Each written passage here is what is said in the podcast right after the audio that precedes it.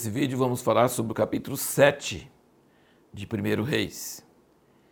Uma coisa que nós não comentamos no vídeo anterior foi sobre a ajuda de Irão, o rei de Tiro, em providenciar madeira para a construção do templo. E tem um livro muito interessante que eu gostaria de indicar, que chama-se A Chave Escondida do Avivamento de Israel, por Eitan Shishkov. Eitan Shishkov é um pastor, ministro messiânico em Israel que a gente conhece há muitos anos, amigo do Asher, e ele escreveu esse livro falando, em parte desse livro ele fala sobre essa ajuda que o rei Irão de Tiro ajudou para construir o templo, a casa de Deus, a coisa mais importante para os judeus.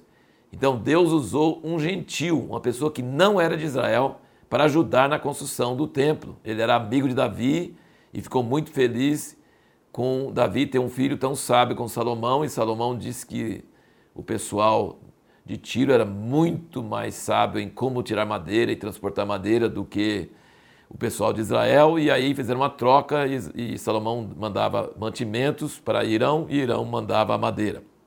Então, se você quiser conhecer mais sobre isso, adquira esse livro, vai valer muito a pena ver como isso é uma figura da ajuda dos gentios junto com os judeus para fazer a casa para Deus, a casa verdadeira que é a igreja do nosso Senhor Jesus Cristo. Agora, a pergunta que nós fizemos no último vídeo foi por que, que o templo de Salomão era tão diferente do que o tabernáculo? E aqui em, em 1 Reis não explica onde que Salomão arrumou liberdade para fazer dez candelabros e fazer dez pias e colocar doze bois embaixo da pia da, do mar grande de, de, de, água que tinha lá. Ele tem uma série de coisas assim bem diferentes. Parece que ele não aproveitou muito os móveis do tabernáculo antigo que Moisés tinha feito com tanta instrução exata dada por Deus. E às vezes, quando você tem dúvidas em 1 Reis e nessa história de Davi e Salomão, você pode ir para crônicas, porque repete a mesma história, mas com outros detalhes. Então isso é muito interessante. Então nós vemos a resposta para essa pergunta, por que, que a, o templo era tão diferente do que o tabernáculo, em alguns aspectos, assim, número de candelabros e esses bois que colocou debaixo do mar de, de bronze, essas coisas todas. E aí, em 1 Crônicas 28, versículo 19, diz o seguinte: tudo isso se me fez entender, disse Davi, por escrito da mão do Senhor, a saber todas as obras deste modelo.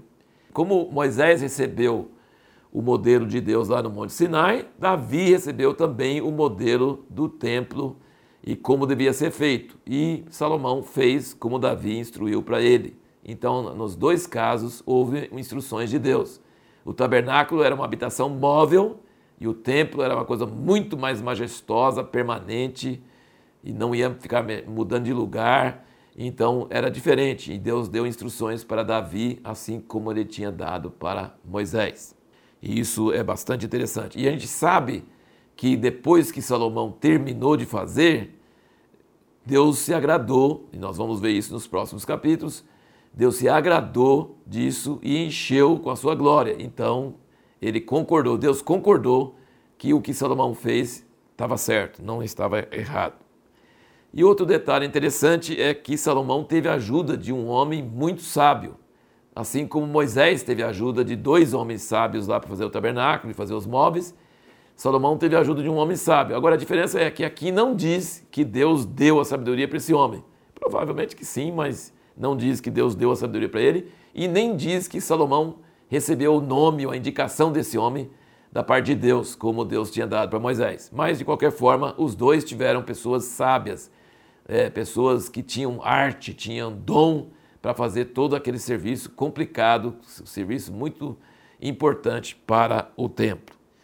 E a pergunta que nós vamos procurar responder no próximo vídeo é: se Deus não habita em casas feitas por mãos de homens, para que servia o templo de Salomão?